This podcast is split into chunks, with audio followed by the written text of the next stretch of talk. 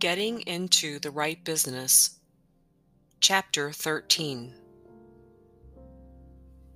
Success in any particular business depends, for one thing, upon your possessing in a well developed state the faculties required in that business. Without good musical faculty, no one can succeed as a teacher of music. Without well developed mechanical faculties, no one can achieve great success in any of the mechanical trades. Without tact and the commercial faculties, no one can succeed in mercantile pursuits. But to possess in a well developed state the faculties required in your particular vocation does not ensure getting rich. There are musicians who have remarkable talent and who yet remain poor. There are but blacksmiths, carpenters, and so on who have excellent mechanical ability but who do not get rich and there are merchants with good faculties for dealing with men who nevertheless fail. The different faculties are tools. It is essential to have good tools, but it is also essential that the tools should be used in the right way. One man can take a sharp saw, a square, a good plane, and so on, and build a handsome article of furniture Another man can take the same tools and set to work to duplicate the article, but his production will be a botch. He does not know how to use good tools in a successful way. The various faculties of your mind are the tools with which you must do the work, which is to make you rich It will be easier for you to succeed if you get into a business for which you are well equipped with mental tools. Generally speaking, you will do best in that business which will use your strongest faculties, the one for which you are naturally best fitted. But there are limitations to this statement also. No man should regard his vocation as being irrevocably fixed by the tendencies with which he was born. You can get rich in any business, for if you have not the right talent, you can develop that talent. It merely means that you will have to make your tools as you go along, instead of confining yourself to the use of those with which you were born it will be easier for you to succeed in a vocation for which you are already possessing the talents in a well developed state. But you can succeed in any vocation, for you can develop any rudimentary da- talent, and there is no talent of which you have not at least the rudiment. You will get rich most easily in a point of effort if you do that for which you are best fitted. But you will get rich most satisfactorily if you do that which you want to do. Doing what you want to do is life. And there is no real satisfaction in living if we are compelled to be forever doing something which we do not like to do and can never do what we want to do and it is certain that you can do what you want to do. The desire to do it is proof that you have within you the power which can do it. Desire is a manifestation of power.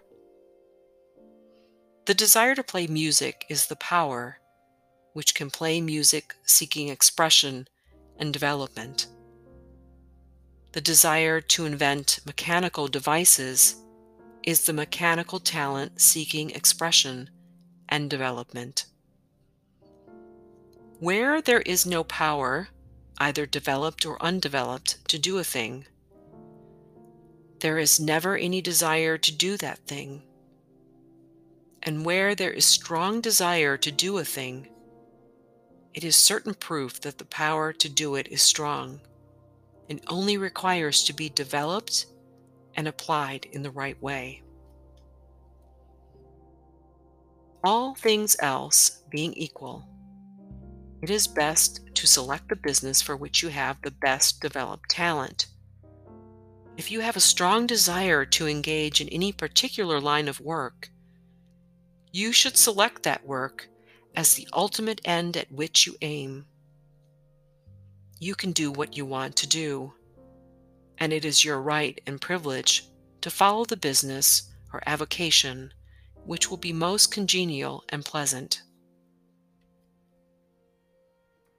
You are not obliged to do what you do not like to do, and should not do it except as a means to bring you to the doing of the thing you want to do. If there are past mistakes whose consequences have placed you in an undesirable business or environment, you may be obliged for some time to do what you do not like to do. But you can make the doing of it pleasant by knowing that it is making it possible for you to come to the doing of what you want to do. If you feel that you are not in the right vocation, do not act too hastily in trying to get into another one. The best way, generally, to change business or environment is by growth. Do not be afraid to make a sudden and radical change if the opportunity is presented you feel after careful consideration that it is the right opportunity. Never take sudden or radical action when you are in doubt as to the wisdom of doing so. There is never any hurry on the creative plane, and there is no lack of opportunity. When you get out of the competitive mind, you will understand that you never need to act hastily. No one else is going to beat you to the thing you want to do. There is enough for all. If one space is taken, another and a better one will be opened for you a little farther on. There is plenty of time. When you are in doubt, wait. Fall back on the contemplation of your vision and increase your faith and purpose. And by all means, in times of doubt and indecision, cultivate gratitude. A day or two spent in contemplating the vision of what you want and in earnest thanksgiving that you are getting it will bring your mind into such close relationship with the Supreme that you will make no mistake when you do act. There is a mind which knows all there is to know, and you can come into close unity with this mind by faith and the purpose to advance in life if you have deep gratitude. Mistakes come from acting hastily or from acting in fear or doubt or in forgetfulness of the right motive, which is more life to all and less to none. As you go on in the certain way, opportunities will come to you in increasing number and you will need to be very steady in your faith and purpose and to keep in close touch with the all mind by reverent gratitude. Do all that you can do in a perfect manner every day, but do it without haste, worry, or fear. Go as fast as you can, but never hurry. Remember that in the moment you begin to hurry, you cease to be a creator and become a competitor, you drop back upon the old plane again. Whenever you find yourself hurrying, call a halt, fix your attention on the mental image of the thing you want, and begin to give thanks that you are getting it. The exercise of gratitude will never fail to strengthen your faith and renew your purpose.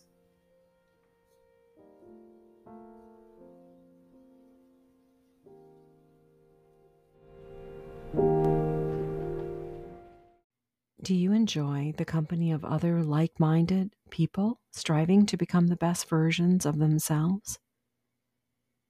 Awesome.